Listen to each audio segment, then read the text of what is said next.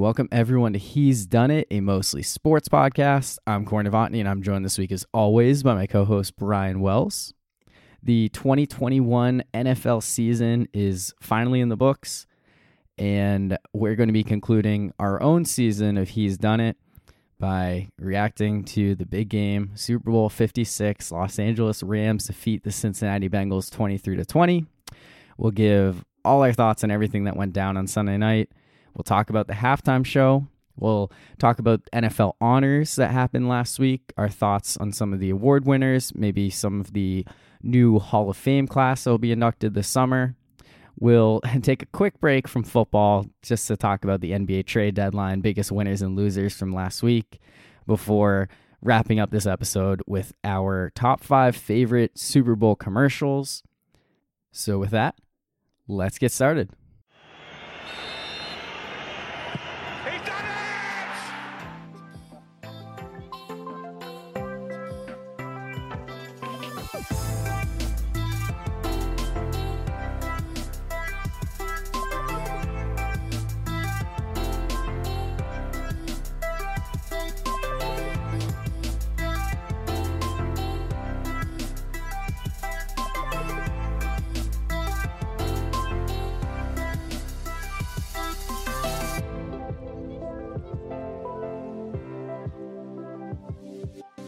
Did you see that Impractical Jokers finally made it official that they're going to have a rotating guest host for the new season? I did see that. Yeah, which, I mean, we had talked about it last month. Eric Andre is going to be the first one. Yeah, I'm excited for that. Yeah, I've seen him in a couple movies. Yeah, he has his Eric Andre show where he already does that kind of like random going up, pranking people on the street. So like it feels like he'll be a good fit, and he's definitely way over the top that the show traditionally is, so I'm excited to see like how far they let him go, because it's still TBS, but or True TV. The first one is they're gonna air it on all of the networks after the Final Four. I think it'd be cool to get a lot of exposure for the show, but I'm definitely interested still to see what they do with it. Yeah, I'm cool with that choice. Yeah, so I never know how to start episodes anymore. And I was like, this is the last episode of season 4. So like one idea I want to try, and we tried it in the past, is doing a cold open. Didn't always work out that great, but I thought that made sense. Call back to the last episode, kind of get us going here. So I kind of figured that's how we were starting, the way this was going. So we'll definitely try to have some new things. I have some ideas for the next season. Kind of like with the Super Bowl, where they always introduce a new graphic package for the Super Bowl. Like NBC did that, CBS and Fox have done that. We're doing the same thing here. We're kind of giving you a little look ahead to next year. Anyway, how are you doing, Brian? Pretty good. Probably better than you. How are you doing? I'm struggling. So I had one of my buddy's weddings this weekend. And it was great. I had a ton of fun. I mean, I always have fun at weddings, but it was very physically, mentally, and emotionally draining. And I'm still trying to recover. I can't tell if I have a 3-day hangover or what. But it was a great time. It was my first time being groomsman. So I think that's where the whole mental aspect comes of it, because it's just like, you know, I actually had to do stuff, and, you know, a lot of it was just, I had no idea how any of the stuff works. Like even just the rehearsal dinner part of it, I was like, what do I do? But I told you, that off air a long time ago, I told you that in May into June, I'm going to a wedding 3 consecutive weeks in a row. And that's crazy. And one of them, I'm going to be a groomsman, so that I'm looking. Is that one you have to travel for? Yeah, that's the one I'm traveling for to Guatemala. That's the one where I'm going to be a groomsman for. Yeah. So it'll be fun, but it also adds an extra layer to it. You know, having to travel for it. But yeah, no, it was a good time. Definitely running on fumes. Did not get a ton of sleep. I didn't sleep well at all wherever I was.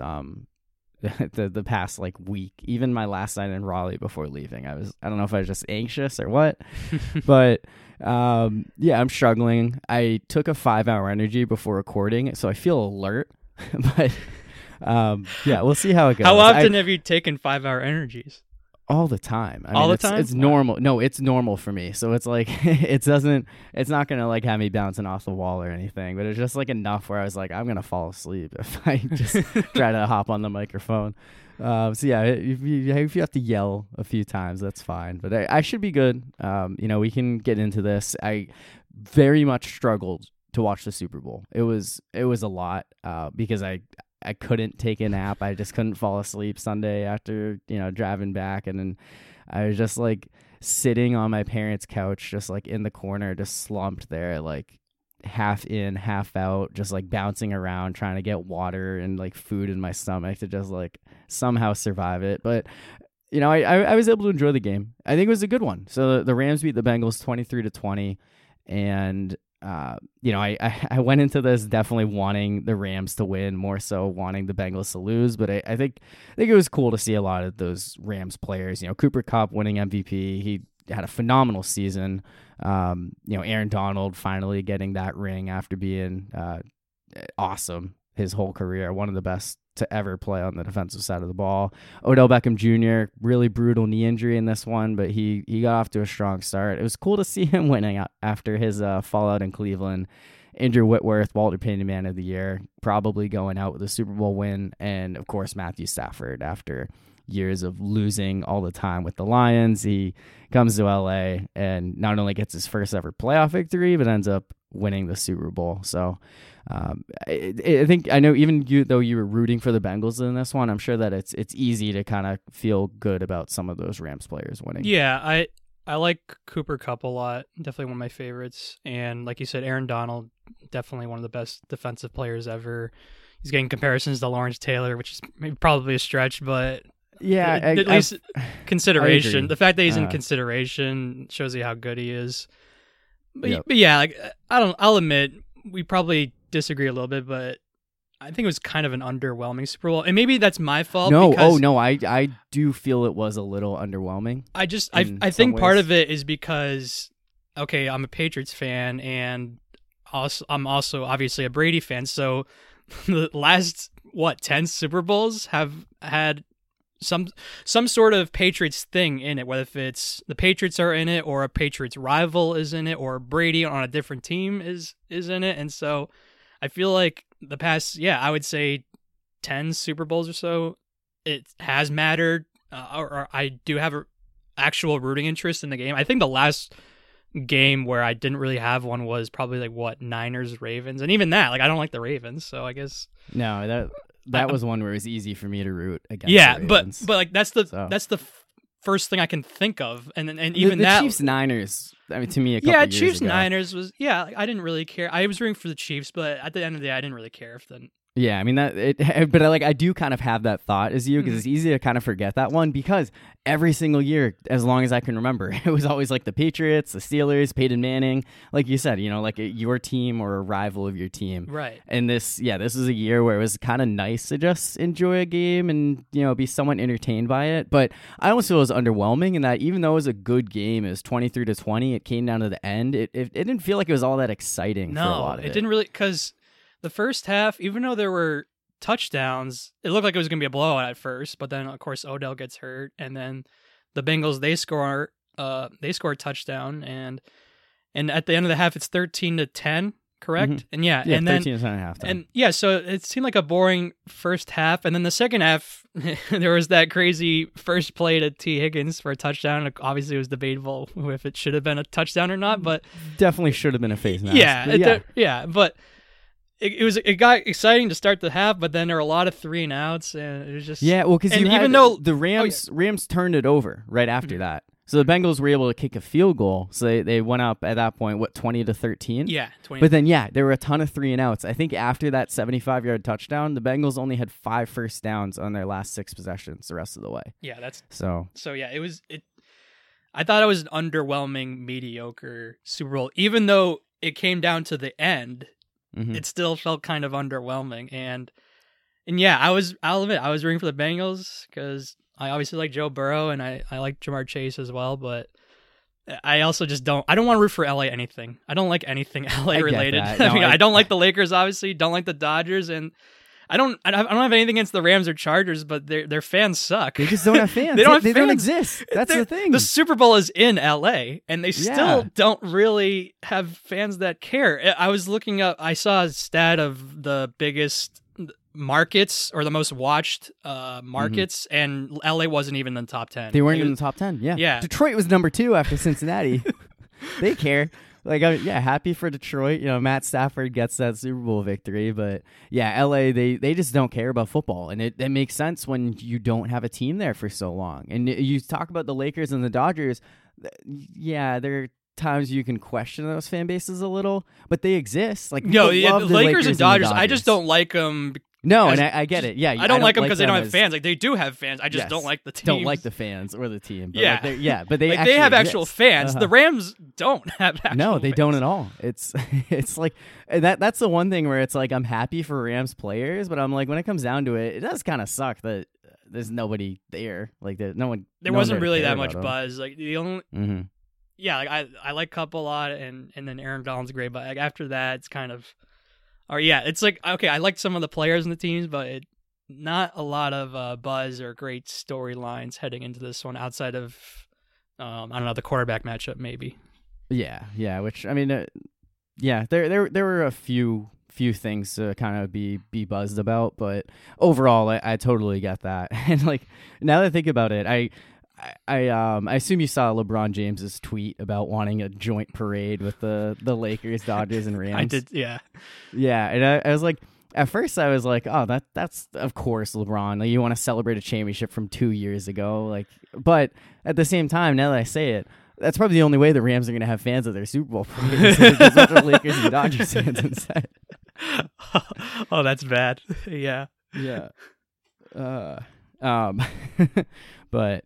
Yeah, anyway, it's, I guess, in terms of, like, the officiating in this one, so we talked about the T. Higgins touchdown that, you know, there was the face mask. It was like, how did Jalen Ramsey get cooked like that? Which he didn't. Oh, he was bad. Even just excluding that touchdown, he was bad in this game. Yeah, I mean, he struggled in the playoffs overall. So, at the end, he went from having no flags the whole game to 4 thrown in the last 2 minutes. Yeah, Look, I'm obviously someone that can complain a little bit about flags, but I didn't want to complain about the T. Higgins one because, well, one, I was rooting for Cincinnati, but like, I'll admit, like, that should have been a penalty, but I don't want to.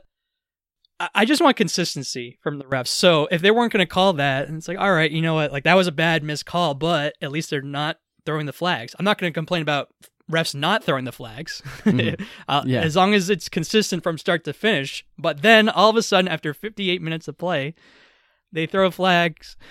They threw a flag at the worst possible time, which they called the holding on, was it Logan Wilson? Yeah, Logan Wilson. Yeah, Logan Wilson. He gets called for the flag. And yeah, when you look at the replay, maybe he tugged a little, but it's like such a ticky-tack call where I felt it was like, so egregious to call that.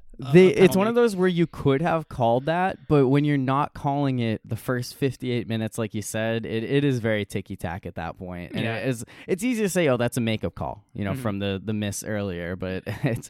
Brian McAfee, who's obviously friends of us and joined us, I remember he was so mad about the call in the Bucks-Packers NFC Championship game last year, where the refs, for the entire game, they really call any penalties, but then all of a sudden, third down, Brady throws to Tyler Johnson, and it looked like a penalty. Maybe it was a ticky-tack call, but they called it at the worst possible time. It's like, after not throwing flags. After not like throwing a flag at all for really anything until that moment. And so I can see why he was so mad about that, because even though I'm not a Bengals fan whatsoever, I was rooting for them. And I wasn't happy about that call, seeing that thrown in the really, the worst possible time. Third and goal. It would have been fourth and goal if it doesn't get thrown. And it's at the 8-yard line. Yeah. And I don't want to say for sure that the Rams wouldn't have gotten the touchdown, but it would have been unlikely. Yeah, it would have been obviously much tougher. Instead, they get a new set of downs at that point, and then you have a missed false start. You end up having the holding, but also canceling out. That wasn't even the worst part about that play, was that before when the ball was snapped, the offensive line they were already moving. Yeah. And true. That that was, you're right. That was on the Logan Wilson penalty, right? That was the worst part. I remember about that happening, and I thought at first that the Bengals went off sides. I was like, what just happened there? But no, I watched it again. And that was a clear, this is false start. False start on the Rams' line. There should have been some kind of penalty. Yeah. Mm-hmm. So in part, I know I sound like I'm taking complete credit away from the Rams, but maybe a little bit. I think I feel like it was sort of handed to them at the end of there, which is makes the ending even worse. And I know the Bengals got the ball back, but I can't help but like a lot of other people focus too much on what happened on that sequence, because that really gave the Rams the win there. Yeah, and I guess because of that T. Higgins touchdown, it's another hard thing. It's just like, they didn't call the penalty on the T. Higgins touchdown, so that means they got 7 and the Rams got 7, so it evens out. But I don't know. It's one situationally. Situationally. Okay, one of them, like you said, the other one was the first play of the second half. The other one is in the biggest moment of the game. So I can't help but look at that as well. Yeah, well, that being said, the Bengals' offensive line is a problem. Oh, my God. They held the Rams in check for so long and throughout most of the first half. And then all of a sudden, L.A. was just able to break through, and they just kept getting to Burrow every time. I couldn't stand it. Just, it's a miracle that he got them all the way to the Super Bowl with that O-line. Even though we were obviously wrong about how well the Bengals would be, how good they would be this year. We all thought they wouldn't even make the playoffs, and they made it all the way to the Super Bowl. I still kind of have the same opinion of the Bengals, though. We knew that my analysis would be, I like Burrow and Chase, and they got other good weapons, but after that, it's not the great. Their defense is much better than I thought. Yeah, their defense, I guess that's the biggest thing. Right? But their O-line is still what I thought it would be. It still is absolute garbage. All right, so now that the Bengals lost the Super Bowl, do you think they made the wrong choice by taking Jamar Chase over Penei Sewell? No, they made the right choice still, but they crazy need that they people need are to, saying that like they don't go to the Super Bowl this year with Sewell. They don't, and they have opportunities to get an offensive lineman at 31 and sign guys in free agency. It's Chase is a special. They made the right choice. Yeah, Chase was a special prospect, and they can get O-linemen in the draft next year. That's really the number one focus: offensive line, and offensive line. Yep. And I'm. Their defense is not complete. It's much better than we thought. They'll still add more pieces there. Find a replacement for Eli Apple, because he sucks. Yeah, that was bad. He was getting roasted by so many people online.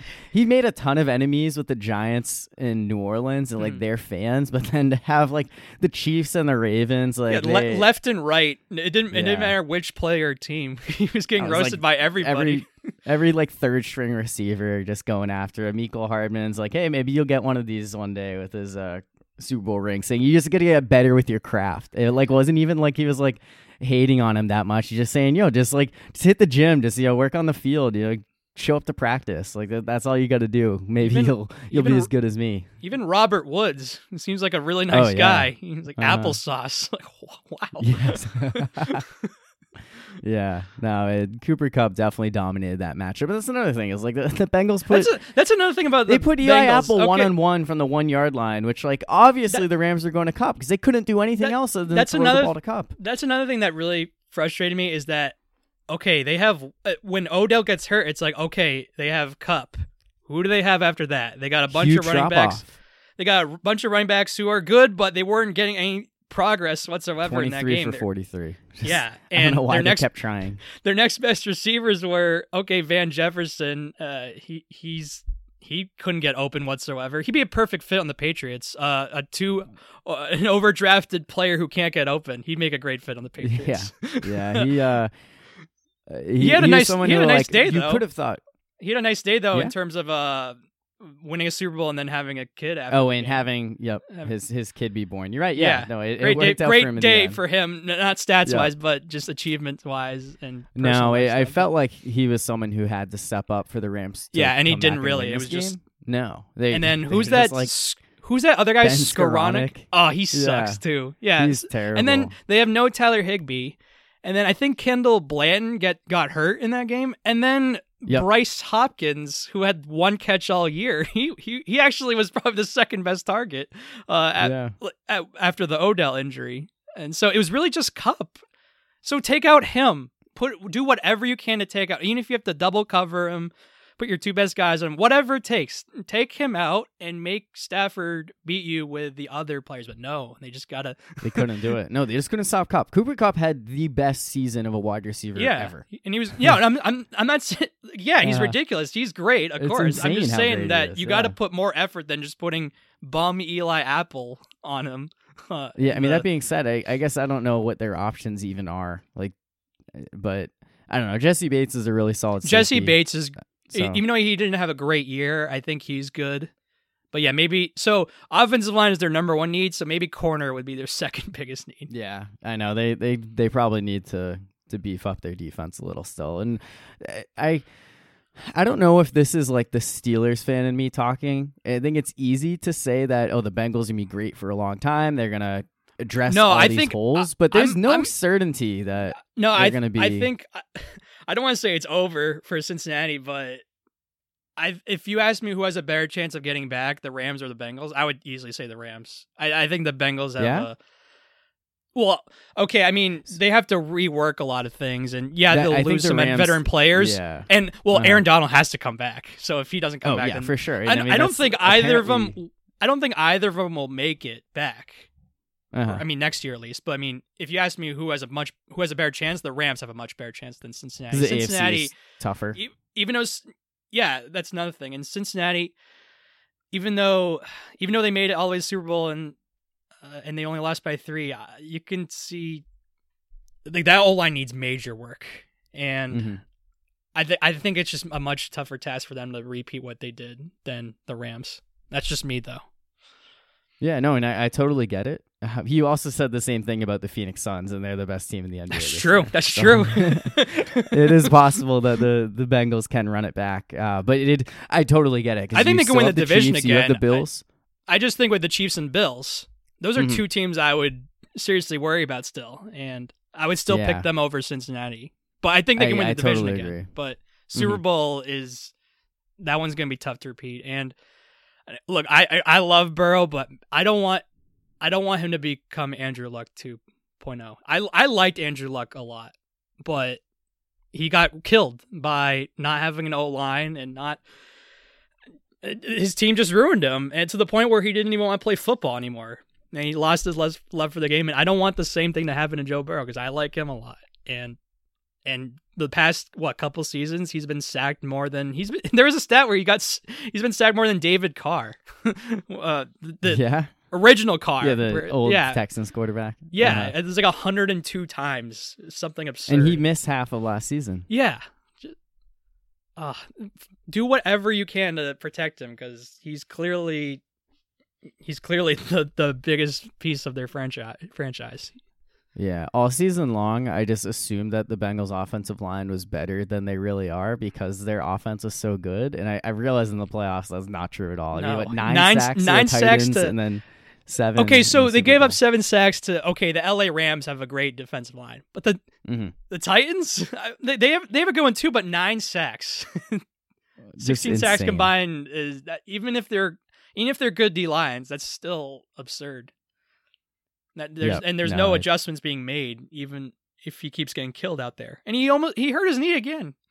He didn't it wasn't a torn, but it was sprained in the fourth quarter. Just Yeah, that was frustrating to watch. And I'm not saying he was great. He was not bad, but he was okay, Burrow. He had a lot of underthrows in this game. And even that T. Higgins touchdown, it looked like it was wobbly or a little bit underthrown, but even so, it's still the offensive line is more to blame than anything. Because he barely had any time in the pocket, especially later in the game. Yeah, without a doubt, the offensive line needs to be the biggest concern. Burrow is not the problem. His receivers are not the problem. It's the guys that are supposed to be blocking for him, and they need to address that, make it a priority, both free agency and the draft. Yep. So I guess going back to the Rams, Matthew Stafford gets a Super Bowl win. He has a ton of stats. Is he a Hall of Famer? This drove me nuts because that penalty was so bad that now people are questioning if Matthew Stafford is a Hall of Famer or not. No, he's not. He's not a Hall of Famer. You know me. When it comes to the Hall of Fame, my Hall of Fame is literally a hallway. If you are not the best of the best, you are not in my Hall of Fame. But he probably will get in the Hall of Fame, just like him, just like Eli Manning, just like Phillip Rivers. Even if they don't really deserve to be in the Hall of Fame, they'll get in. And because of their stats. Yeah, because of their stats. I mean, do you think Matt Ryan is a Hall of Famer? So I didn't. Oh, so the fact that you had to at least think about it, though. I guess Matthew Stafford he's statistically. I think he's good. I'm not saying he sucks. I think he's a good quarterback. I think he's very tough. One of the toughest quarterbacks. He should get a lot of credit for his durability and for dealing with the suckish Lions for a dozen years. I'm not saying he sucks. I think he's good. Very good. Hall of Fame? Seriously? No, not a Hall of Fame quarterback. So statistically, he is going to have. Yeah, and he's probably going to be a top 10 all time. If he could be, even be top 5, depending on how long he keeps this up. And I think it's easy to say right now with his body of work. I do think he'll need a little more.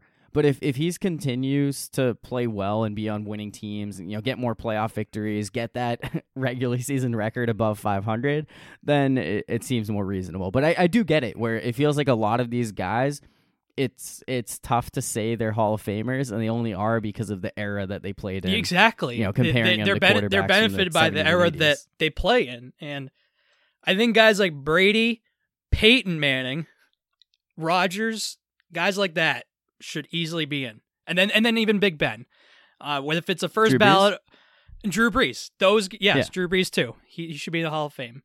Eli, he'll get in because of the Manning name and the fact that he beat Brady twice, but turnover machine. A lot of other years, really, a lot of other other year. He didn't win a playoff game outside of those two Super Bowl runs. Yeah, and so he's gonna get in just because of those 2 years, and then Phillip Rivers. Even though he lost 1,000,000 games by one possession, he'll get in because of his great numbers. And he was tough, definitely a tough quarterback. Another guy who's definitely tough, but I don't think he's a Hall of Fame quarterback. But he'll get in because of his numbers and longevity. And then Stafford, there's a shot that he'll get if he continues this. If he can continue to, make the postseason and make maybe multiple Super Bowls, then all right. Then, but now though, no, I don't. I'm not. I'm. I don't. I would say no. I don't think he's a Hall of Fame quarterback.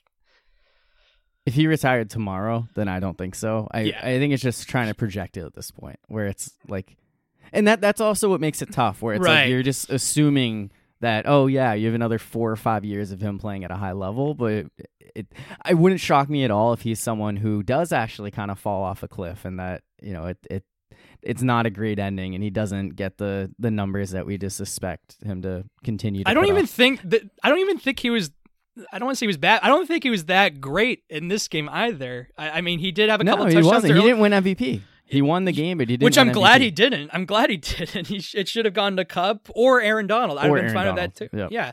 So he wasn't even second on the order of MVP list, and so he was good in the beginning of the game when they were rolling. It looked like it was going to be over. But then he throws that bad pick in the end zone, and then the second interception was on Skowronek. Like that was a bad on the receiver. Yeah, but it was definitely on Skowronek. But I don't know, like I don't think he was. I think he was good, and that no look throw that was a terrific pass.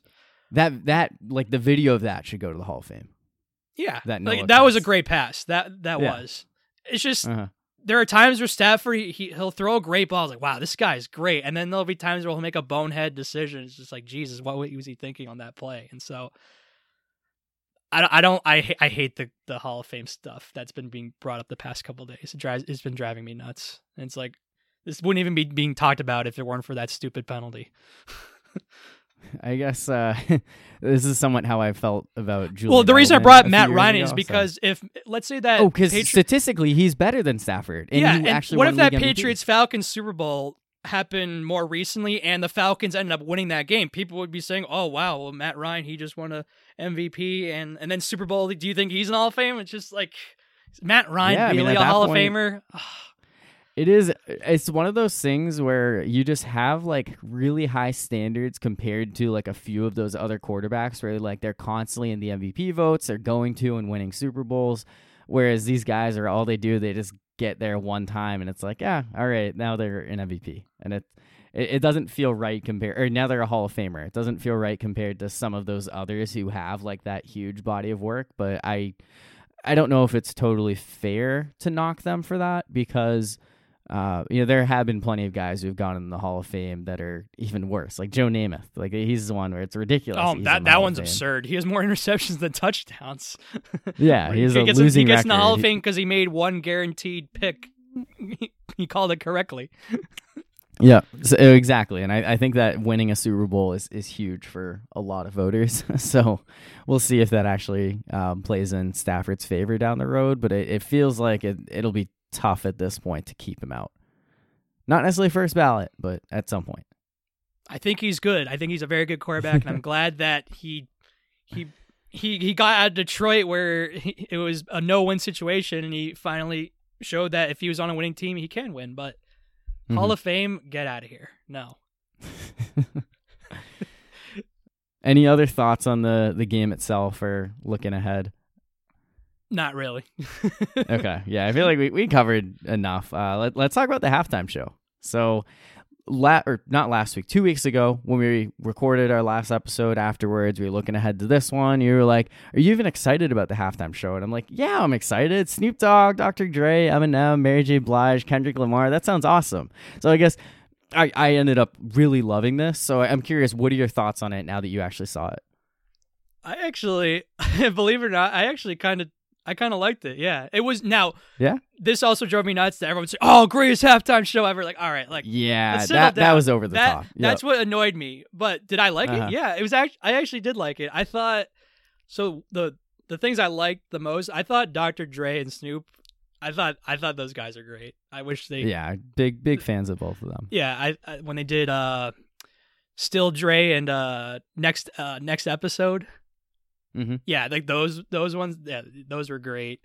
And then, even though 50 Cent, okay, like yeah, he was a little slow or definitely past his prime. It was still kind of cool to see him for that few minutes doing in the club. I loved seeing 50 Cent. I didn't know he was going to be there. So I know a lot of people associate like me and Halloween with Guy Fieri, but before I dressed as Guy Fieri, I wore a pimp suit, and I love that pimp suit. I still have it. Mother effing PIMP. Yeah, then like that pimp suit was partially inspired by PIMP by 50 Cent, so he'll always hold a special place in my heart. It was kind of sad to see him. The thing was, twice his weight. Yeah, back in the day, but he's a whole dollar. Like you said, he's definitely. He was one who you could tell he's not the same rapper he was 20 years ago. The thing was, I think Dr. Dre and Snoop were the best. But I think 50 Cent and Eminem, I like Eminem a lot. Like of all the people there, he's my favorite. But 50 Cent and Eminem, those guys were kind of like, yeah, not great, but it was cool to see them, right? You know what I mean? Like, it was cool to see them and then do their number one hit song because I think Lose Yourself. I think In the Club, I think In the Club for 50 Cent and Lose Yourself for Eminem, those are their number one hit songs. But yeah, like at least 50 Cent tried, even though you could tell he was a little bit slow. But I think Eminem, it was more of the back track, or what? Or was it lip syncing? Not lip syncing, but I don't know. I don't think Eminem was great, but it was cool to see him, right? Yeah, yeah. I mean, Lose Yourself, I think would have been like that felt like it would have been better in the beginning or at the end instead of just being kind of like buried in the middle. I thought that was like a weird time to do that song. Yeah, but I agree with that. And then who else was there? Oh, Mary J. Blige. Mary J. Blige. She was okay. I love Family Affair. I think that's such a great song, but I don't know. I thought it was, you're right. I thought it was okay. I think that it was, it wasn't as great live as it is when I'm like listening to it. Yeah, because I listened to that song afterwards. I was like, I do like this song, but then I think it's a great song. I think it's a great song too, but seeing it live there, yeah, she was okay. It wasn't great. And then Kendrick Lamar, I wish he did a so people like Kendrick Lamar more than I do. I don't think you're like, oh, he's trash. No, I like some of his songs, but I wish he did other. I wish he picked other choices than what he did. He started to do Mad City, mm-hmm. but he didn't really. He like couldn't do much. You know, it's mm-hmm. like there were a lot of restrictions. With That's what I was just about to say. The thing with Kendrick Lamar is just that I was just thinking, what are my favorite ones? Like, oh wait, he can't do ADHD because that one is basic. You have to block out every word in that song. Oh, I know. It was like it definitely took away a little bit. All the stars were struggling. All the stars would have been a good choice because that's one I like, and there's really no not too many restrictions in that song. So. No, I was really curious if anyone would like slip up and say something that they weren't supposed to, but they definitely did a good job with that, which I'm sure is tough, especially when you're rapping, where you're like you have that flow. That was a concern I had too, because I remember when Travis. 2 decades, like... I remember when Travis Scott was in the Maroon 5 one. They had to block out so many words that he was rapping to, and I mean they're all veterans that were. I think it was overall. I think overall it was good, but not like best one ever. No, but I think overall I liked it. But I think it was enjoyable. Yeah, I think Dr. Dre and Snoop Dogg carried it. I think they were the best. That's totally fair to say. Yeah, it was one of those things where it's like I did mean to go back and watch it and see like what I thought of it now versus when I was watching it live because it woke me up a little. But again, I was in a. Because I was in a very impressionable state, so... Because when 50 Cent and Eminem did their parts, in the moment, I'm like, oh, wow, 50 Cent is here. And then Eminem, he's doing Lose Yourself. So in the moment, I was like, I did this like is it. Great. But looking back on it, rewatching again, like, they're definitely past their prime, those two guys specifically. No, it was still cool to see that. I think they did a great job with the production, which I think also played a role where did you see the commercial they did, like the hype video introducing it? So Pepsi dropped that a few weeks ago and I thought that was so cool how they did it. And they definitely spent a lot of money on the theatrics. And I think that was a big thing where it's like you can kind of overlook some of the performances because like, oh, look at all this big spectacle going on. I think that also helped play a role in, like, at first loving it, but at first I thought it was ridiculous. But then as the show went on, like, this is actually kind of a cool setup that they did here. Yeah, no, I think they did a great job with it, and it's just like having like all of them perform together. I think that made it really cool. I think another reason why I liked it is my expectations are so low now that if you just give me any sort of positive performance, then I'll like it. Because I totally get that. The bar is so low for me now that I said this last year, and I'm going to say it every year. As long as you're better than Black Eyed Peas and Maroon 5, I'll take it. Yep, that's all you need. I know, and there have been much worse ones in recent years than great ones. So I think there are more bad ones than good ones. I feel like if I were to do a list of which ones I like and didn't like, I feel like I would have a longer list of ones I didn't like.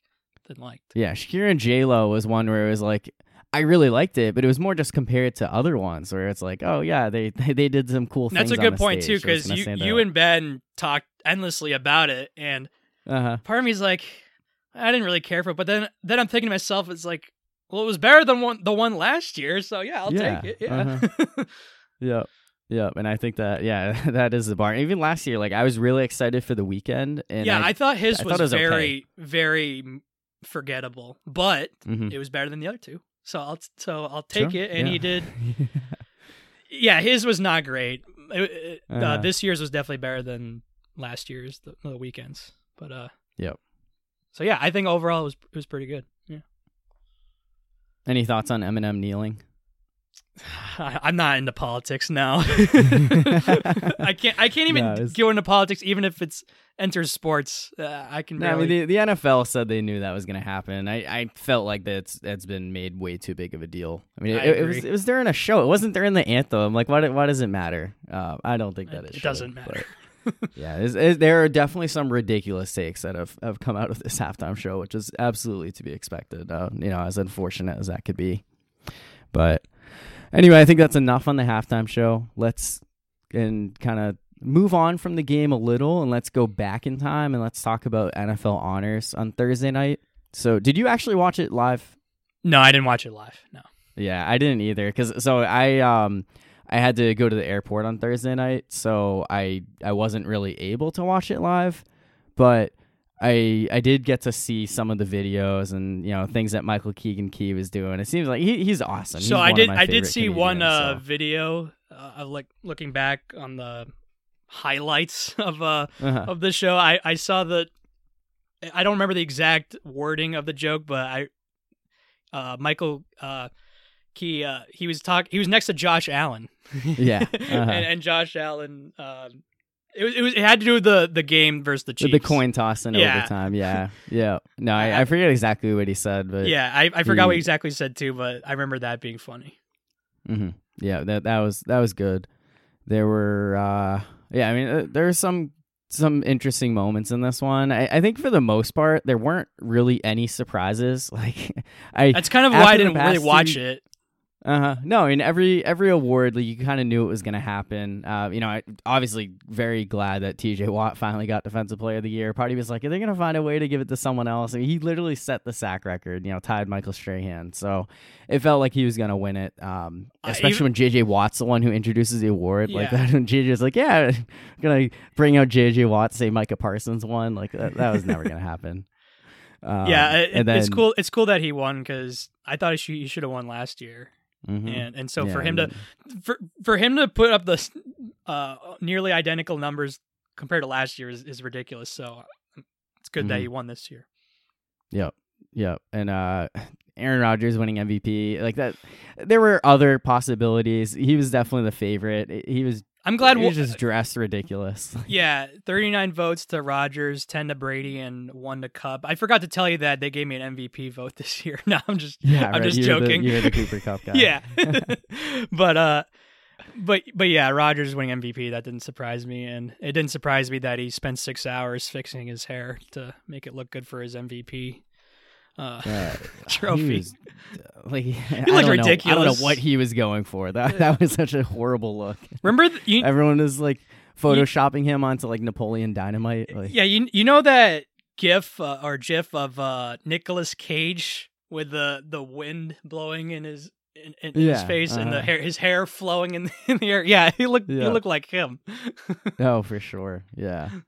No, that was a tough one. And then everyone's starting to dissect his like speech that he gave and what that means. Oh, is he saying goodbye to Green Bay? Is he saying he wants to stick around? And Ian Rappaport's like, oh, it sounds like he has a really good relationship with the owner. They might work on this 2-year, $45 million extension or whatever number he threw out. I just hate it because that moment is clearly his Super Bowl. Not the actual Super Bowl. The winning MVP is his Super Bowl.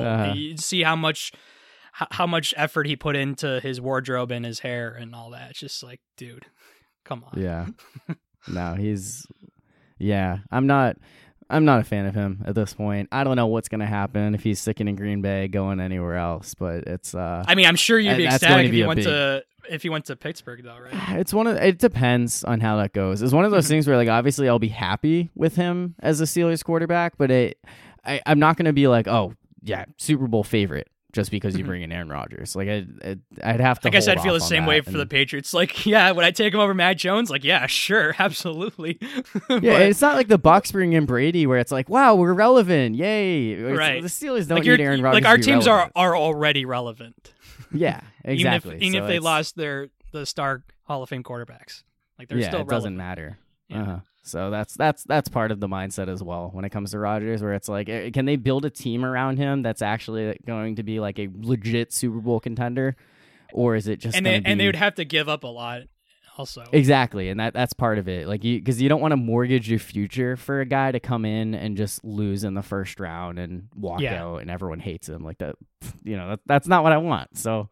The idea of Aaron Rodgers coming to Pittsburgh has certainly faded since the beginning of the year. But again, I guess I'd rather him come to Pittsburgh than Cleveland. But at the same time, if he's just going to bottom out in Cleveland, then that sounds even better. So, outside of that, I don't know. Micah Parsons, Jamar Chase, those are both obvious. I guess Joe Burrow is maybe the Yeah, offense and defense rookie of the years were no surprise. Like, Chase and Parsons. Joe Burrow was the most toss-up. That was probably the biggest surprise because Dak could have won it. I think it should have gone to Burrow just because of how – okay, they both had gruesome injuries, but I think Burrow had a better year than Dak, so I think – yeah, which I think that's how it should be. It's not what did you come back from, it's how did you come back from it. Exactly, yeah, and so that's why I'm glad Burrow won the award, even though I thought for a long time it would be Dak, but the way the last month of the season went for Burrow, I think he deserved the award. So I'm glad he got that. And even though Kupp didn't win MVP, I'm glad he got Offensive Player of the Year. Like you said, best receiver, best season from a receiver probably ever, especially when you factor in the Super Bowl and the playoffs, and then the Super Bowl MVP. So. It definitely made sense for and then what are some other Coach of the Year, Mike Vrabel, he deserved that award.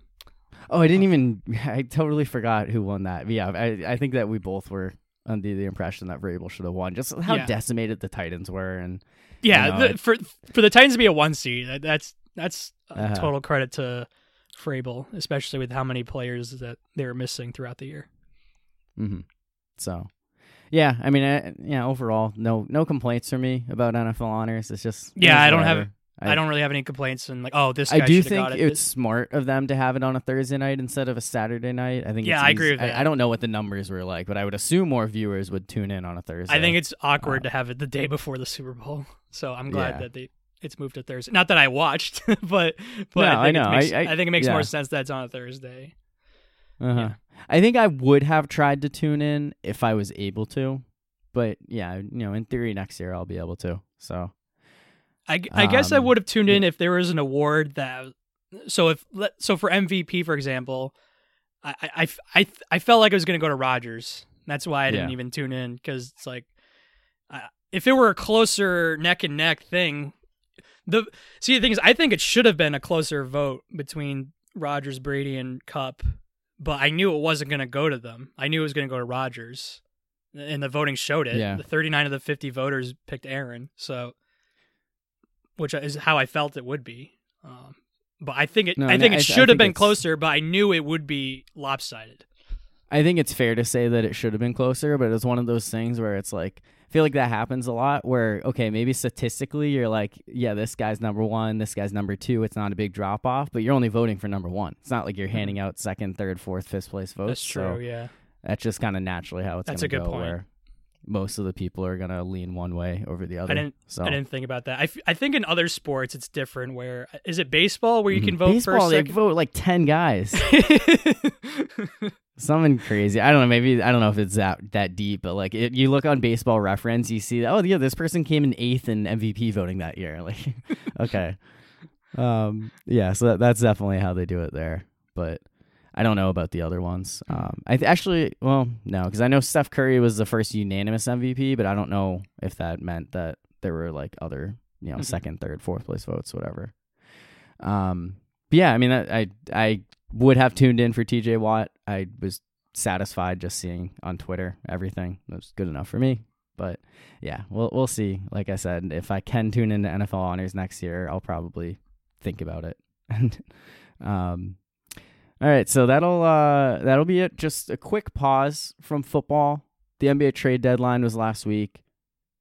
There was a lot of action. I think one of the more exciting trade deadlines we've seen in a while. So I don't want to spend too much time breaking down individual trades, but let's just kind of focus on our biggest winners and biggest losers. So you want to throw out a biggest winner? We can keep going back and forth on this. Yeah, I got two winners, and this is going to sound stupid because they were both involved in the same trade, but I think the Sixers and Nets both improved from the deadline. Now, we can debate long term or short term or long term how it'll all work out and whether if this helps them win a championship or not, but in terms of did they get better or not, I think both teams got better, because from the Sixers standpoint, yes, they gave up a lot, but okay, they didn't even have Ben Simmons, like he wasn't even playing, and Joel Embiid's having an MVP season, and now they just add James Harden, and James Harden, who's probably going to try now.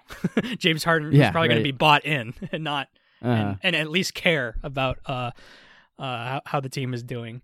And so when you have an invested Harden with Embiid, who's having an MVP season, then that makes the Sixers a threat. And then from the Nets standpoint, okay, yeah, I'm gonna hate the Nets big time with Kyrie and Simmons on the same. The fact that those two are on the same team is just pretty amazing. That both those guys, just two of my least favorite players ever, are on the same team now. Yeah, right. But you already hated them enough, and now I hated them enough. Now they're on the same team. Simmons. Great. Yeah, so, no, it's just it's tough. No, I totally understand that. Yeah, but with again, that being said, they're better. With that being said, they're better because even though now Harden is a better player than Simmons. I think Harden's definitely a better player than Simmons, but I think Simmons is a better fit than Harden because with Durant and Kyrie, you already have enough scores. You don't need more. There's only one ball. You need more help on defense with size and rebounding and guys who can spread the ball around. And I think if you get another player who needs to be fully invested, if you get a fully invested Ben Simmons, I think he's a great fit with that team specifically. Absolutely. So I mean, he's an elite defender. He won't have to play point guard, at least on away games with Kyrie there. We'll see what he has to do with the home games. But I do think that I totally agree with you that I think both these teams got better. And it's, it's huge for both the Sixers and the Nets and really for James Harden and Ben Simmons individually because they were both in situations that they clearly didn't want to be in through no fault of their own. But yeah, still. So I think both those teams are winners at the deadline. Now, if you ask me who does this help more championship-wise, I say Brooklyn because I think I don't take James Harden seriously. I think he's such a loser, even though he's a top five player in the league. He has a bad track record in the playoffs. He's such a bad playoff track record that I just can't take him seriously no matter how good his situation is. And then, but with the Nets, like I said, they don't need more scoring. They need more defense and other parts of the game rather than score. They have two of the most elite scorers. They have the number one elite scorer in the league. And then Kyrie, when he's healthy and trying and invested, he's on the court. Yeah. On the court. In the team facility, in the area where he's playing the game. Yeah, exactly. Yeah. He's also great when he's out there. No, and I agree with that. I think in terms of this year, it's tough with Brooklyn right now being like at the 8 line. That's crazy. I think it's gonna make their. Oh, I know. I did not think that would happen. That's the one thing I have where it's like Philly is just higher in the standings, but I do think that Brooklyn, if they can kind of get it together, like their team should have the better chance. It's just a matter of are they too far in the hole. Yeah. So even though I think both are winners, if you ask me to pick between the two, I would say Brooklyn. Yeah, and I think that's fair, especially with James Harden. He tried to opt into his contract for next year because he's a player option, but apparently he didn't file the paperwork in time. So he can still do it in June, but he's already bailed on two teams in the last year. So who's to say things won't go as smoothly in Philly as they thought? So yeah, especially when you have I like Embiid a lot. He's definitely a great personality, especially with that tweet. That was awesome. Oh, yeah. Uh-huh. That was perfect. But even though he's a great personality, and even though I hated what Simmons did more at the end of last year, Embiid and Doc didn't handle that perfectly. After that Game 7 loss to Atlanta, I didn't think those guys handled it perfectly, even though I was more on their side than Simmons. Yeah, well, in the immediate aftermath, they said what they were really thinking, and then they tried to walk back on it to just increase Ben Simmons' trade value. And, it's obvious that they were just saying words for no reason, things that they didn't actually mean. So, it was one of those trades where it made perfect sense on paper, but it just seemed crazy to think it would actually happen. With the Harden. I thought it was a matter of time. It just kept getting brought up in the news to the point where like this is actually going to happen. And it makes so much sense for both teams for it to go through. So that's why I wasn't surprised that it happened. But it was still a big trade though. It's still like, wow, like, Yeah, I know. It's more trade. Like a wow, it actually happened. It's one of those like it should have happened, like but like there's so many. You know, exactly. It's one of those things where it's like, all right, you kind of have an idea that this is going to happen, but when the moment hits, it's like, wow, this is big. Like this is still crazy. For sure. Uh-huh. I think in terms of other big winners, so one that I was not expecting to say, the New Orleans Pelicans bringing in CJ McCollum. I really like that trade for the Pelicans, just getting another scorer to pair with Brandon Ingram. They've been looking for that guard since the offseason. They tried to get Kyle Lowry, didn't work out. That's good that you brought that up. Yeah, that McCollum definitely can help them. And they didn't have to give up a ton to bring him in, which is a big part of it as well. Whereas like Portland is just, I don't know what they... Who did they give up? Josh Hart and their first round pick. Okay. Yeah. Like that's totally fine. Especially when first round picks, whenever I hear first round picks, it's like, oh my God, they have to give up a first rounder. But then when you realize it's the NBA, like, oh, they have to give up a first round pick. Who cares? Yeah. Yeah. Right. It's top four protected too. Yeah. So if they don't make the playoffs and end up in the lottery and end up winning the lottery, then it doesn't matter. Otherwise they're looking to give up like the 11th pick. Like, it could be something big, but realistically, this is one where long-term you want to make Zion Williamson happy. And Zion should do it. He has to get in shape. He has to get healthy. He has to get in shape. He has to get on the court. But for a lot of upside if Zion can get healthy and get in shape, and then when you factor in him with Ingram and McCollum and others, very much should get into the play-in tournament at this point. And long term, McCollum's under contract, Zion's under contract, Ingram's under contract. Like the Pelicans, this should be the kind of move that helps make them legitimate contenders. It's been tough. I've been wanting David Griffin out for a while. Like it feels like he's really blown a lot of things compared to what the expectations were when Zion was drafted, but I'm optimistic for the Pelicans at this point. So outside of them, in terms of big winners, I don't really have anyone that like is really notable. So I guess I'm fine shifting to biggest losers at this point. So yeah, I got two losers. It's probably on your list too, but I'll say both of them anyway. The first loser, I have a few. I got the Lakers. Yeah, yes, absolutely. With those, I was definitely wrong about how good the Lakers would be. I thought they'd be one of the top. Now I didn't think they'd go to the finals, but okay, LeBron, Anthony Davis, Westbrook. Now, everyone questioned their fit, and it's totally viable to question the fit, but those guys on talent alone should win 50 games. It's absurd that they have a losing record. Right. If you had a starting lineup of LeBron, Anthony Davis, Russell Westbrook, and then us two just sitting in the corner waiting for the corner three and huffing and puffing down the court, even with us two liabilities, that should still be... Those other three guys are still good enough to get 50 wins. They should be. I know it is. I did question the fit as well. I thought it was going to be... I didn't think it would be great, but I agree with you. I thought they would still be a playoff team, and I was like, even in the worst case scenario, they'll find a way to make a trade at the deadline to mix things up, and they just couldn't do it. So yeah, and now they are. Now it looks bad because LeBron's still great. Of the between the three of them, he's had an awesome season. Yeah, he's still great, even though he's 37. That. But Russell Westbrook sucks so bad this year. Way too many shots, or he's just throwing it off the backboard. Like, and then Anthony Davis. It's sad. Anthony Davis has not been that great this year either.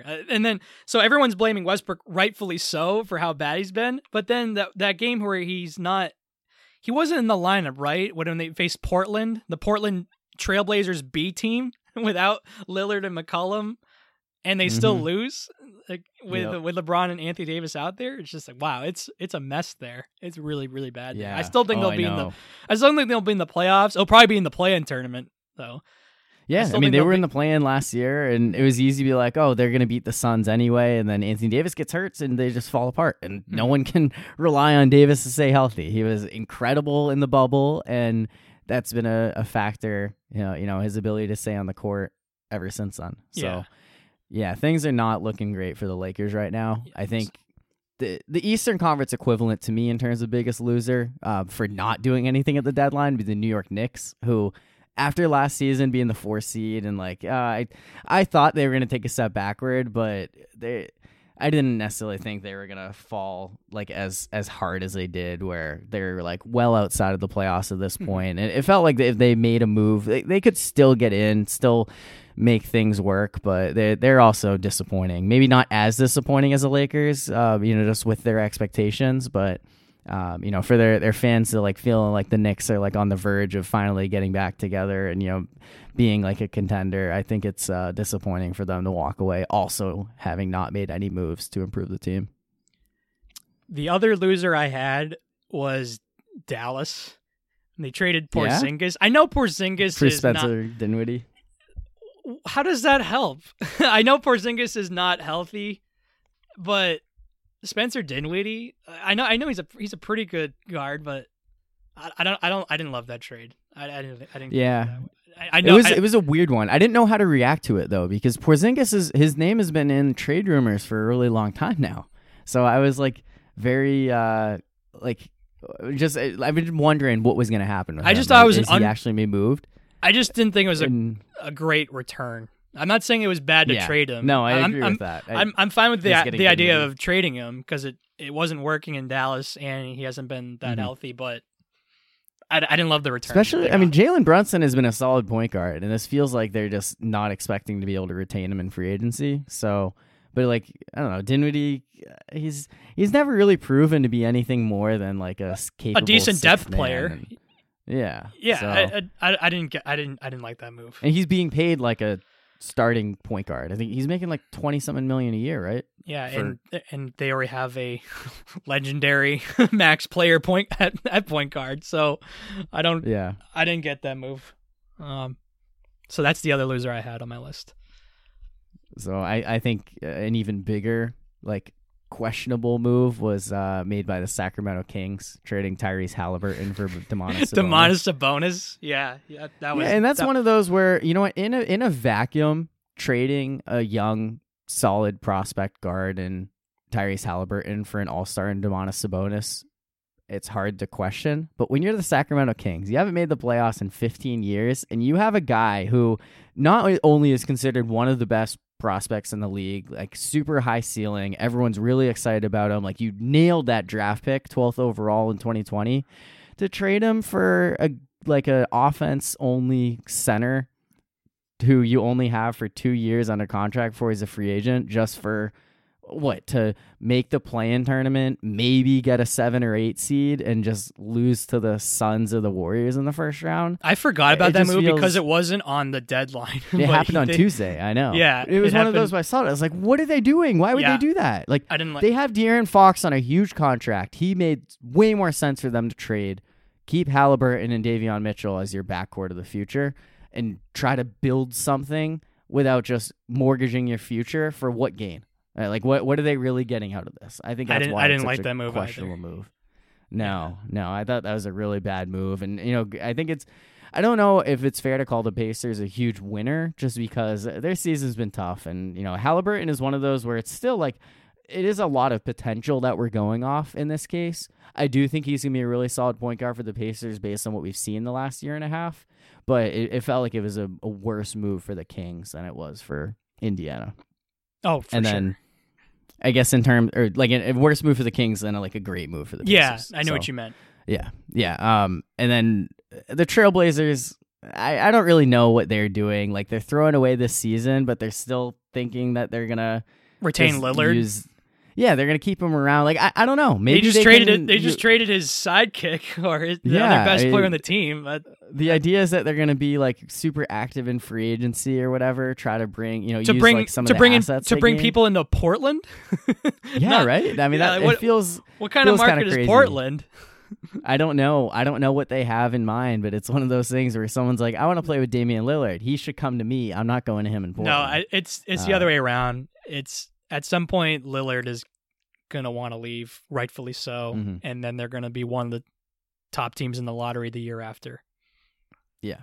So I'm not loving what the Trailblazers are doing. It could look silly if they actually are able to make some big moves to become a contender, but it just doesn't feel like there's a good chance for them to do that. And even them, if they want to rebuild, they didn't get any value when they were selling off these picks. They were just like, give us expiring contracts. That's all we care about. We'll take a first rounder here and there, but they weren't getting like a ton of great assets out of these trades is what it felt like as well. So like I said with the Pelicans, where it didn't feel like the Pelicans gave up much to get McCollum. So one thing to mention, not as a winner or loser, but how'd you feel about, well, we kind of talked about this already, but how'd you feel about the Celtics trade deadline? True. We were about to totally overlook the Celtics. I'm glad that you brought them up. Yeah, I mean, I was going to wait and see if you threw them out as a biggest winner or biggest loser. I don't think they fit into any category. Yeah, I didn't think they fit into either winner or loser. I think like they got better. Yeah, like, I think they got better. I don't know Derek how much White, better. Yeah, exactly. Like I think they got better, but I don't know how much better. Now they're on a roll right now, but that certainly could. Derek White seems solid. I like that trade a lot. But yeah, I like the Derek White trade. I think he's a good two-way player. Competes. Mm-hmm. He's similar to Marcus Smart. Yeah, but except not as painful to watch. You know what's funny about that trade is that I've said a lot of times that you're never going to win a championship if Marcus Smart is your third best player. Now I can say you're never going to win a championship if Marcus Smart is your fourth best player. Yeah, no, that's still true. And that's part of it where it's like it's also hard to say the Celtics are the biggest winner, even though they got better, or like even though they got better, because Brooklyn and like Philly are a lot better, and you still have teams like Miami, Chicago, Milwaukee, like those teams all are still above the Celtics. So it's like okay, maybe they avoid the play-in tournament, but. Yeah, I mean, it doesn't feel like they have a thin roster now. It's really like an 8-man rotation, maybe 9 when Theis starts playing. But yeah, so you weren't a fan of Daniel Theis coming in. So I liked him when he came in as that random free agent from Germany. I liked him when he was a total like nobody. Like wow, this guy actually is a pretty good player, but. Now it's too crazy. Where like Brad Stevens just loves Daniel Theis, and they gave up Schroeder and a couple other assets. I know Kanter's not really that much of an asset, but it's like no, I think Theis is an upgrade over Freedom.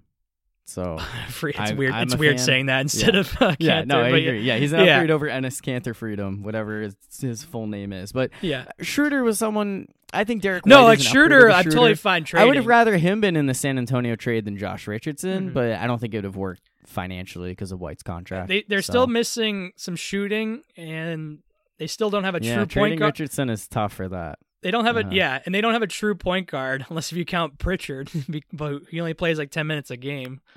And so, they're still missing a true point guard, and they still don't really have that great of shooting. Now, Derek White's he's a pretty good shooter. He's not great. He's a great defender, solid two-way. Yeah, solid. I like that trade more than the Theis trade. I liked Theis originally, but like bringing him back, it's like all right, what is this obsession with Daniel Theis? Like he's decent, but he's not the centerpiece or anything. But no, and I think if he plays more of a limited role, then I think he can. You know, the word my dad used is tenacity, and I like that. I think that's what you're hoping for with him. He's someone who can come off the bench, get you some rebounds, maybe get you a little scoring, play some solid defense, and just be an overall improvement on the depth you had at the center position. Tenacity is probably the most used word during NBA drafts. Yeah.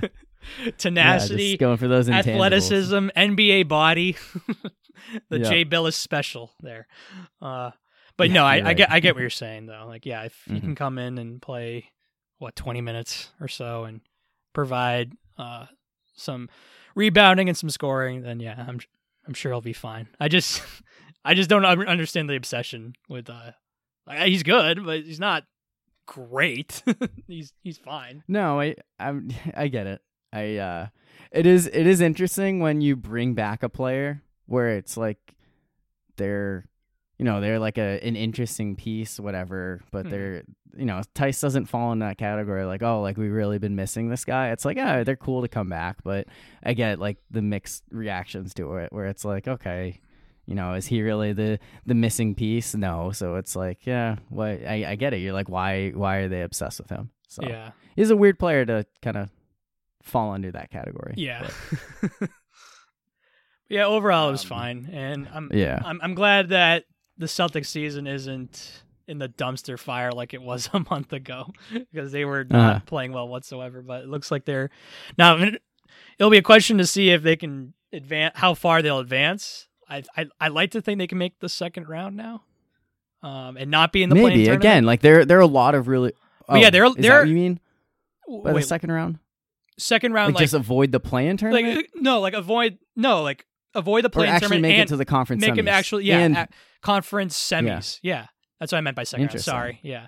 I will say I think their chances are better, but I still think there are so many better teams in the East. At this point. East, it's not bad. It's just that there are no dominant teams. I thought for a while it's like, wow, the Eastern Conference stinks. But then I realized, like, you know what? No, it doesn't stink. It's just that there are no great teams, but there are a lot of solid teams. If that makes sense. Yeah, there are a lot of Chicago, Miami, Milwaukee, Brooklyn, Philly, Boston. Like that, those all six of those teams are either good or potentially very good. Yeah, and I think with Milwaukee, Philly, and Brooklyn kind of not being where you expect them to be in the standings, I think that's kind of what makes you have those feelings. But yeah, and there's a chance it wouldn't surprise you to show up playoff time, and they're just as there's a chance that the Celtics could have a good matchup in the first round. They could get Cleveland in the first round. Yeah, I mean, I don't know what to make with Cleveland. So, but I get that. Cleveland, Chicago's another one where it's interesting to see how those pieces will come together. Yeah, Chicago's been great this year. DeRozan, he's like an MVP this year. He's been awesome. Yeah, he's 35 plus points per game in the last, I think, 5 games now. Something absurd. Yeah, I'm always going to be a Heat hater, but I'm sure that they're going to find a way to exceed my expectations for them. Yeah, and for me, as long as it's not Brooklyn, and I don't like Philly, but compared to Brooklyn, if Philly and Brooklyn met in the conference finals, give me Philly, even though I don't like Harden. I would definitely root for them over Brooklyn. No, I'm pro Brooklyn over Philly, but it's tough because I'm not a fan of Kyrie Irving. But it's just like I like Kevin Durant way more. See, I like Kevin Durant. That's the thing, though. I like Kevin Durant. I don't like Joel Embiid is a tough one, right? It's like I don't want to say like I hate the guy. I know what you mean. He's I think he's somewhat likable, but like I think he's a fun personality, but at the same time, he does things that kind of irk you and. He used to be a lot softer too, years ago, where he when he goes up and down the court, he's like not in the best shape. But I think this year he's turned that around and has been an MVP this year.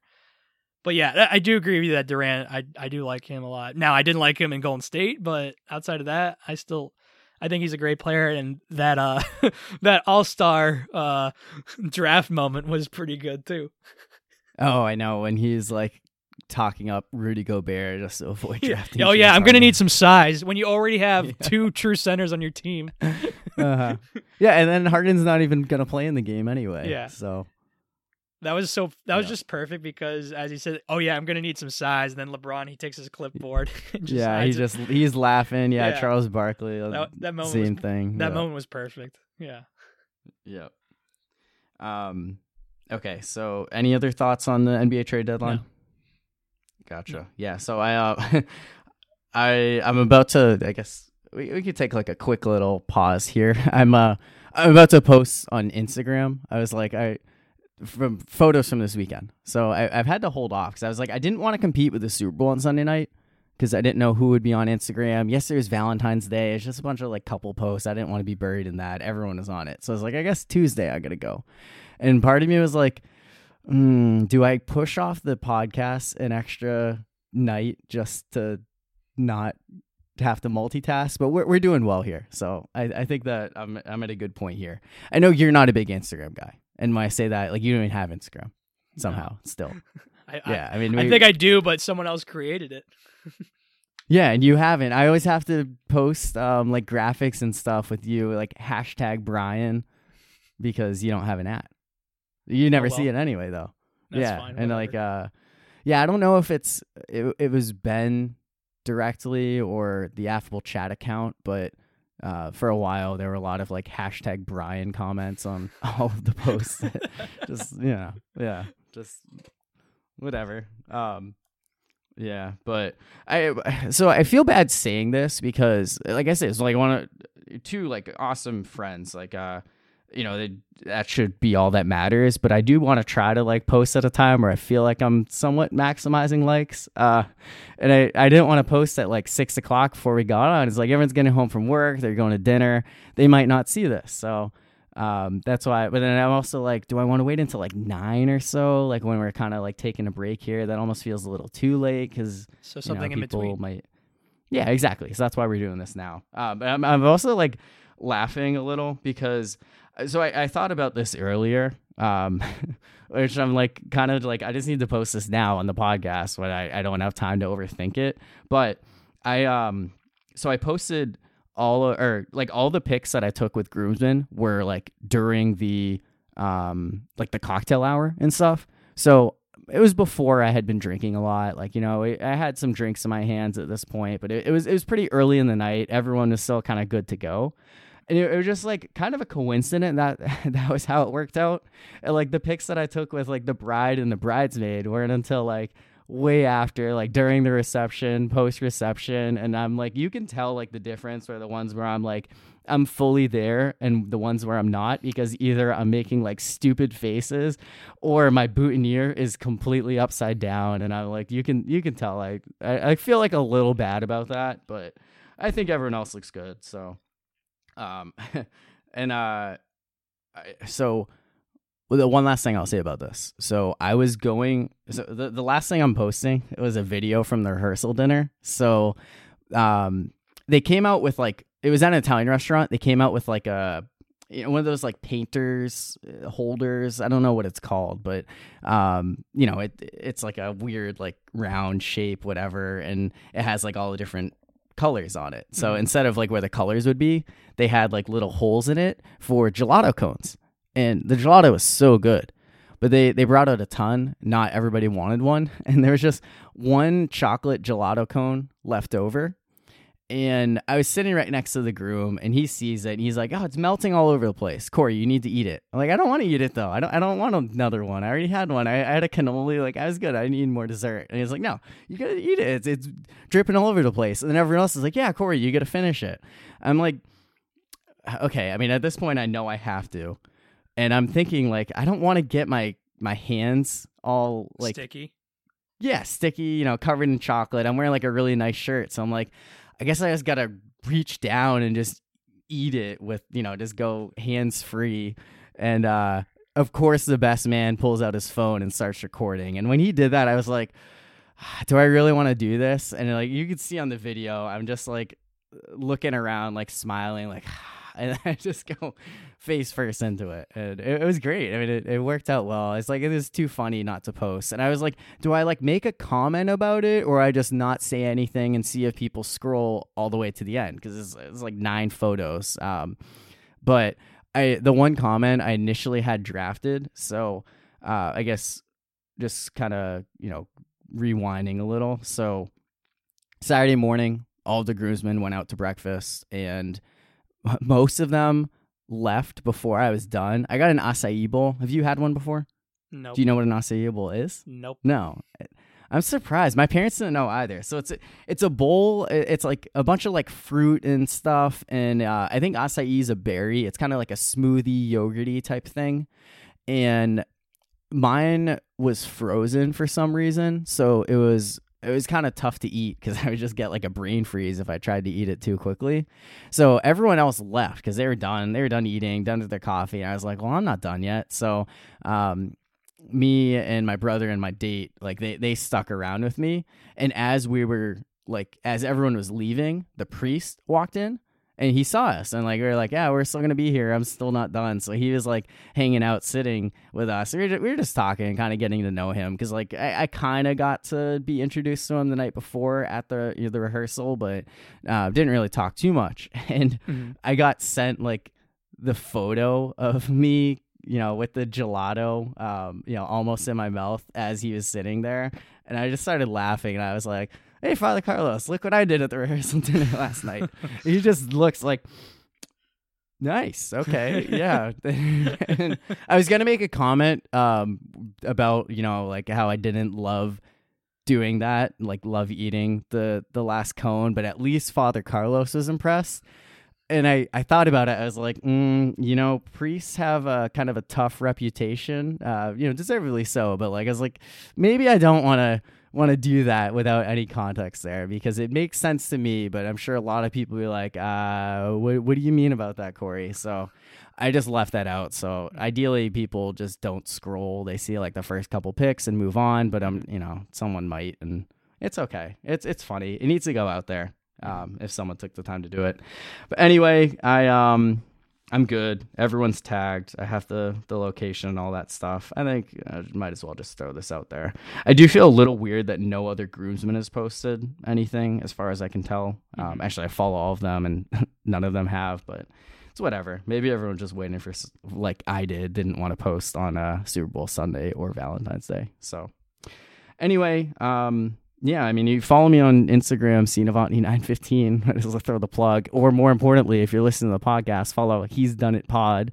You know, put some pressure on Brian to get an Instagram out there as well, which, you know, just so you can be tagged in the graphics, you know, like the top 5 graphics and stuff that I make. Right. So, what time is it? 8:03. All right, cool. So anyway. How many likes are you at now? I haven't hit share yet. Well, you haven't hit share yet. Oh. No. Tell me to, and I'll do it. All right, do it. It's 8:04 now. You're right. And posting. I have no idea if they're even going to see it on their honeymoon right now. Part of me hopes that they don't and that they're just chilling, but all right, everything looks good. Were they flying? They were flying yesterday? Yeah.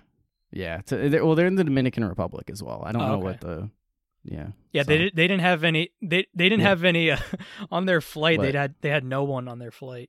Oh yeah. You saw this story. I know. Yeah, I saw responded to that, story, and I got some Snapchats back. So like I assume there is some kind of reception there. But anyway, we're good. Let's jump into our top 5 Super Bowl commercials. We'll go back to that. We did every year. We do our Super Bowl reactions episode, and you know, this was one year where we talked about something other than Super Bowl with the NBA trade deadline. But let's go ahead and wrap it up like we always do, counting down our favorite commercials from Super Bowl 56 in this week's top 5. Not 2, not 3, not 4. Top 5. So I guess before going in, overall, were you impressed by the commercials this year? No, not at all. I thought they were terrible. I thought they were so tough to come up with a good list. I'm not even joking. I didn't think I was going to have a list.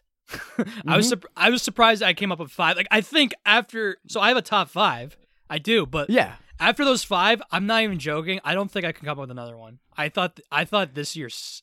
I think it gets worse by the year, but I thought this year was especially bad. This year was bad. No, like there were a few where I like was considering them, and we'll talk about some of the ones that weren't on my list. But like, I mean, let's just get into it at number 5 and go from there. Okay, so for my number 5, I went with the BMW commercial, and it starred Arnold Schwarzenegger and Salma Hayek, and Arnold Schwarzenegger played Zeus, and Salma Hayek played Hera, and I thought that was kind of a cool commercial where, yeah, like he's in retirement, but he's out golfing, and then all of a sudden he gets hanging out in Palm Springs. Yeah, and he's getting chirped at the golf course, and all of a sudden he shows his Zeus powers by zapping him, and I think... Yeah, I know. He starts up the golf cart. Yeah. And he starts up the golf cart, right. And I thought that was kind of an entertaining commercial. And it's a BMW. Obviously, I like BMWs.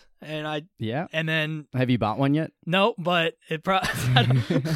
I don't know. Still got 10 more months. Yeah, I still got 10 more months. That one's definitely the worst, the least likely to happen. But fingers crossed. But yeah. BMW. I like the cars, obviously. And then... We did top 5 Mexicans one time. I put Salma Hayek on the list, and I think rightfully so. True, because she's 55 years old, and she still looks amazing. So she's 55. She's 55, yeah. Salma Hayek. Huh. She's 55, and she still looks incredible. So yeah. And then Arnold Schwarzenegger, I was definitely a fan of as an actor, with some of the movies he's been in, with True Lies is my favorite, Kindergarten Cop, a few others. So... The actor choices, and then the entertainment of the commercial, and then the car. I feel like I had to put it in the top 5, but again. Not a lot of great commercials. No, well, there were so many electric car commercials, and I think a lot of them were entertaining in different ways, but I also put BMW as my number 5, and really I think like the star power of Arnold Schwarzenegger and Salma Hayek was appealing, but the ending, breaking into Electric Avenue, I think that was like, to me, what put this one in my top 5. Because that is such a great song, and I'm a big fan of Pineapple Express, so I always think about that movie whenever I hear Electric Avenue. That's a good point. Yeah, the star power definitely... That definitely played a role into why I put it. There were so many celebrities in commercials. You know, this isn't the only one that has. But they were celebrities that I like. The combination of the celebrities that I like, and then the car that was in the commercial. That's why I put it there at 5. And then so for my number 4, I went with Michelob Ultra. Now I think there were multiple Michelob Ultra commercials, but the one specifically that I wanted to mention is the one with Peyton Manning, where he's entering the bowling alley. Among many others. Among many others with Jimmy Butler, and then you saw Brooks Koepka playing pool. Yep. And then when Serena Williams walks in, he's playing pool, and all of a sudden he completely misses his shot. I thought that was pretty funny. Yeah. But Peyton Manning, who's always entertaining, he was great in the commercial as well. And then... Morgan was also in Alex Morgan, right? That's what I was trying to think of. And then Electric Light Orchestra, the song "Showdown" playing in the commercial. That was a great choice. If you didn't know that was the song, "Showdown." No, I didn't realize that was it. And of course, Steve Buscemi, the bartender, right? Steve Buscemi is the bartender, right? I forgot his name. I've seen him in several movies, especially Adam Sandler movies. But yeah, Steve Buscemi. Yeah. That was a good choice for him as the bartender. And so, I like that commercial. That was a cool one. Yeah, no, it was a good one. That's another one where it's just capitalizing off celebrity, sports figures. But yeah. Another top 5 that I can't get through a top 5 without mentioning something sports related. This would have been impossible to get through without mentioning sports. I know. People, though. That's true, but every top 5 though, at least. For me, I get it. Yeah.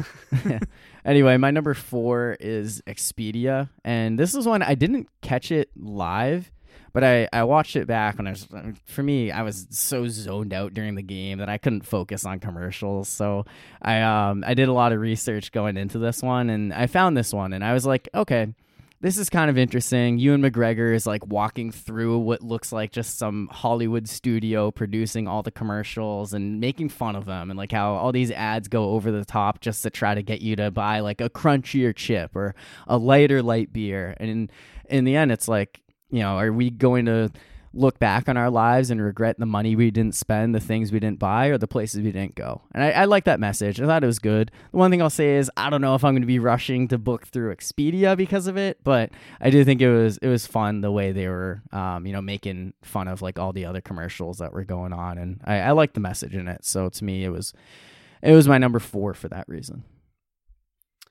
All right, so for my number 3, I actually mentioned I think I mentioned E-Trade last year. But this year, I'm going to mention it again, and it was the E-Trade commercial with the E-Trade baby.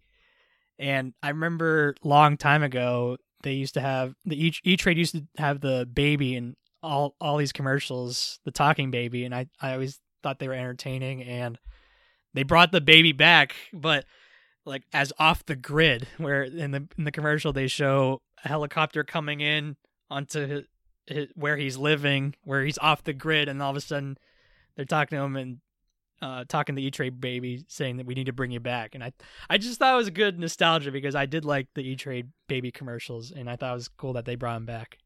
So that's why. I agree with that. I think it's fun bringing back the E-Trade baby. I guess I remember probably a week or two ago, I was watching 2.5 Men, and Charlie and Alan. Yeah, were, like, I was watching talking. I was watching, the same episode. Yeah, they're on the couch, and then Alan's trying to bother him like during the football game. Like, what are you rooting for? The spread. Yeah. And then it's like, can we talk? And he's like, when's commercial? And then when's commercial? It's like, yeah, sure, let's talk. And all of a sudden, wait.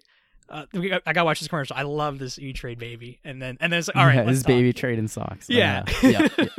Yeah. No, and I like heard that. I was like, oh man, those were great commercials. And I thought it was cool to see the baby, but I'm nervous that the baby, like, is like a one-time thing. Like it would be awesome if they actually do bring back the baby. That's a good point. That's the one thing where I'm like trying to be like a little hesitant on this, you know. But in terms of like the commercial itself, I was like, yeah, you know, it's cool nostalgia, but like, yeah. It's nothing like the old. I'm not working with a lot. Just. I know. No, I get it. We are grasping at straws for a lot of these. I just loved. Yeah, I was a fan of the E-Trade baby commercials. The one I loved the most was when he's sitting next to another guy, and he's got like these scratch tickets, and he's like, "I got 2 golden crowns, one more to go," and then. The E-Trade baby's like, you know, the odds of winning are the same as being mauled by a polar bear and a panda bear in the same day. And then the guy's like, oh, I didn't win. And then he's like, oh, wow, you didn't win? Like, oh, I want to show you something. It's my shock face. And he just goes, what? There's so many great E-Trade Super Bowl commercials back in the day. So yeah, so that was my number 3.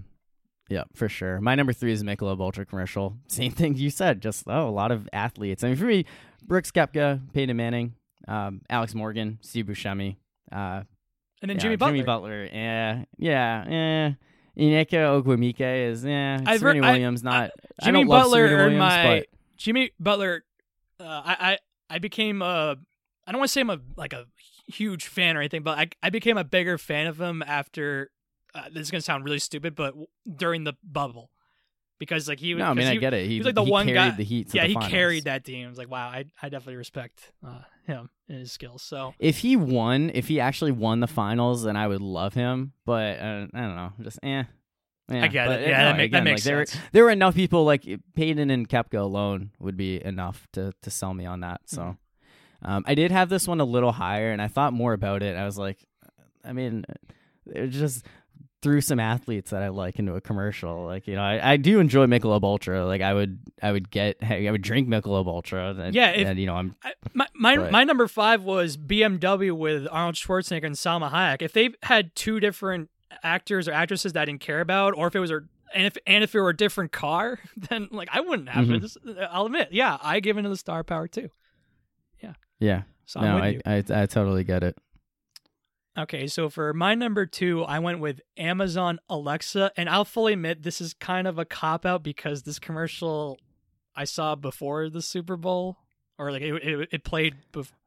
There were a few. Yeah, there were some that were like, all right, this was already before the Super Bowl even aired, but so it's kind of a cop-out, but whatever. I like the Amazon Alexa commercial is my number 2 choice. It starred Scarlett Johansson, who's obviously great, and in the commercial, they discussed Colin Jost.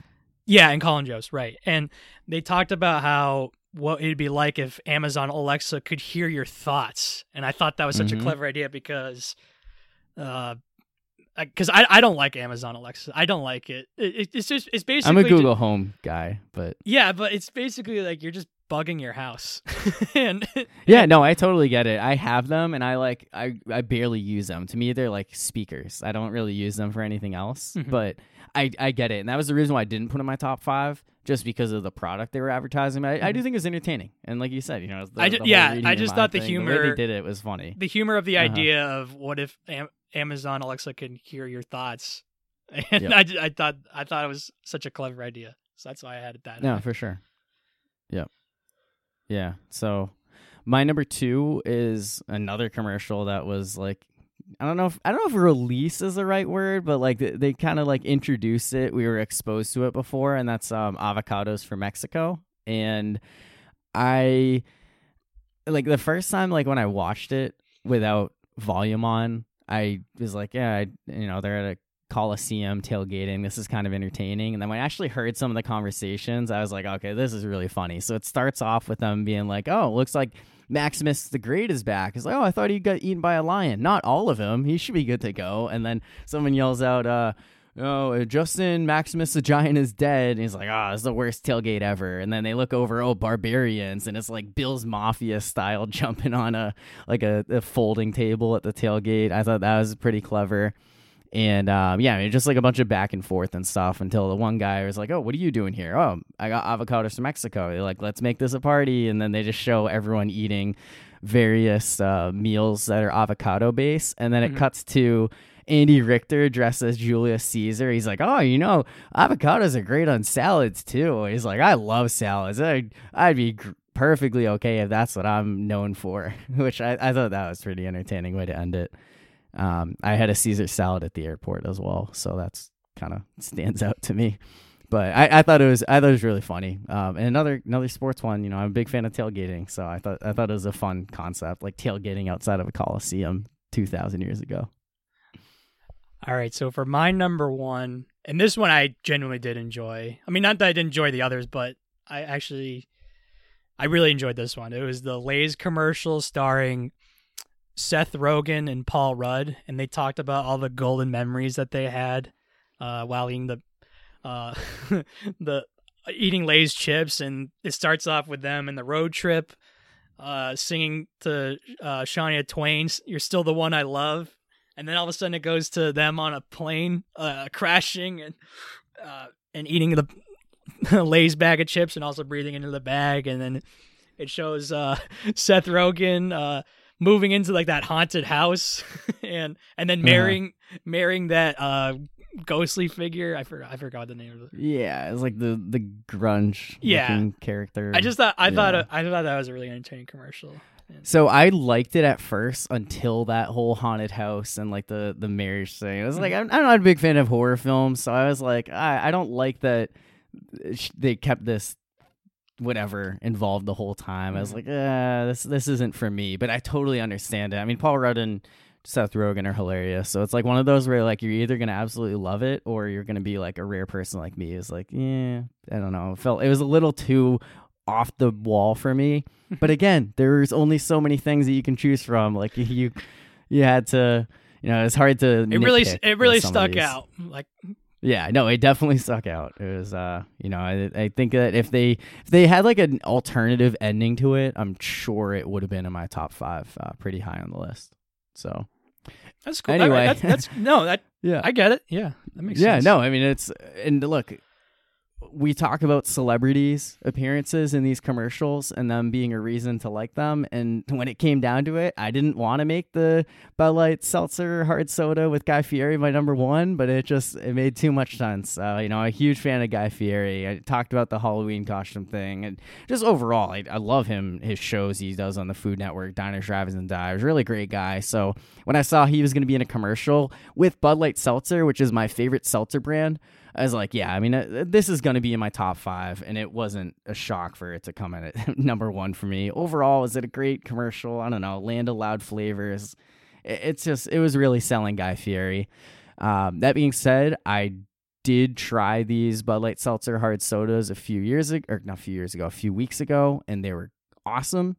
So, you know, in terms of like the selling point, they didn't need to sell me, but they absolutely would have sold me if I hadn't had them yet, just off Guy Fieri alone. And that's the whole point of a commercial, is to get me to buy a product. So I think that they did a good enough job where they had to be my number one for that reason. I mean, I'm not gonna go about and buy a bag of Lay's chips because of that commercial, but yeah, I just thought for mine it was just pure, just entertaining. That's all. No, for sure. And that's, I get it. There's two different ways to look at commercials. It's like, did they do a good job of selling you, or did they just entertain you? And most of the ones I like, they entertain me. I'm like, yeah, I wouldn't actually get this product, but at least enjoy them. I'll admit I'm more into the entertainment aspect than the actual selling. Yeah, which this is a tough one because there wasn't a whole lot of like, there were so many crypto commercials. Oh, I know. Yeah, so right. The LeBron sitting on his like childhood bed talking to baby Bron, like all of his Instagram posts. Then there was that one with the scanning bar. Yeah, just like the screen save. Yeah, yeah. Mm-hmm. It just kept bouncing. QR code thing. Right. Well, so the Larry David one I thought was really funny, but that was one where I was like, I'm not really into crypto, so I was like, I didn't want to put that in my top five. But... yeah, that I had the exact same opinion on the Larry David one.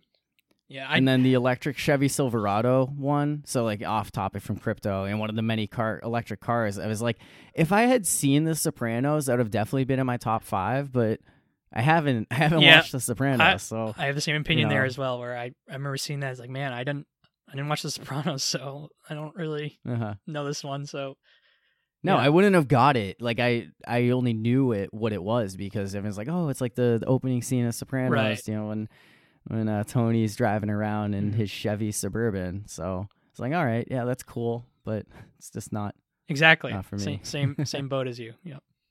Yeah. I literally don't know what my sixth choice would be because you're naming those. It's like, all right, I guess the Larry David one maybe, but I'm should I get into crypto? I mean, it's such a big thing now, but I'm not the one who's gonna recommend it. I don't know. Yeah, I tried getting into Coinbase once and I didn't understand it. I'll admit, I'm in that camp that has attempted but hasn't really exactly understood it, or I wish I understood it, or I wish I knew what I was doing, but I don't. I'm the same way. So that's why it's a lack of understanding. Because I don't have a full grasp or understanding of what to do or how to use it or whatever, I haven't really gone into it as much as other people. Yeah. No, I tried getting into the meme stocks last year, and after a few days, I was like, "This is too much. I'm getting out. I don't know what's gonna happen with this." So, it's just not for me. But I'm sure my opinion. I'm sure my opinion could change if I got into it more. Mm-hmm. But as of right now, I'm in that boat with you, where it's just like it's not my thing. Yeah. And then I guess one last commercial I want to talk about where it's like kind of a Super Bowl commercial, but it aired weeks before the Super Bowl. So I didn't feel right putting it on this list, but it was the Pepsi commercial where it starts with Peyton and Eli just eating a bunch of Lay's chips you know, bunch of Pepsi drinks and Jerome Bettis. Yep. And then with Terry Victor Bradshaw. Cruz.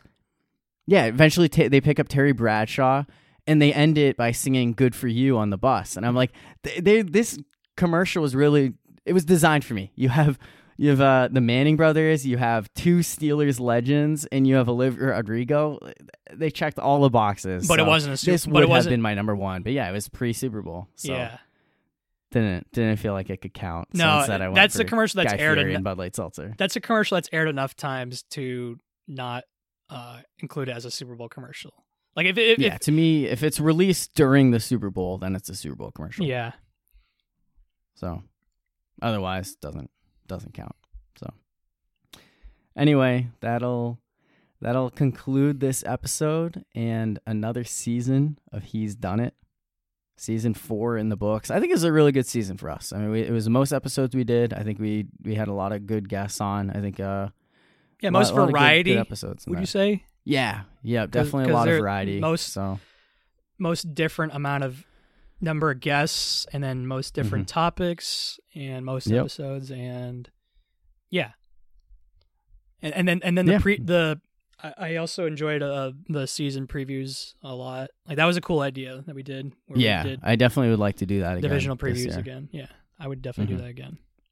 Yep. So season 5 will probably be a couple weeks from now. I have some ideas for it. We'll see how we go about it, but I do think we're gonna have more guests on, just based on conversations I've had with other people who are interested in coming on the podcast. And it leads to long episodes, but I think it's fun. I think it gives us there's perspectives.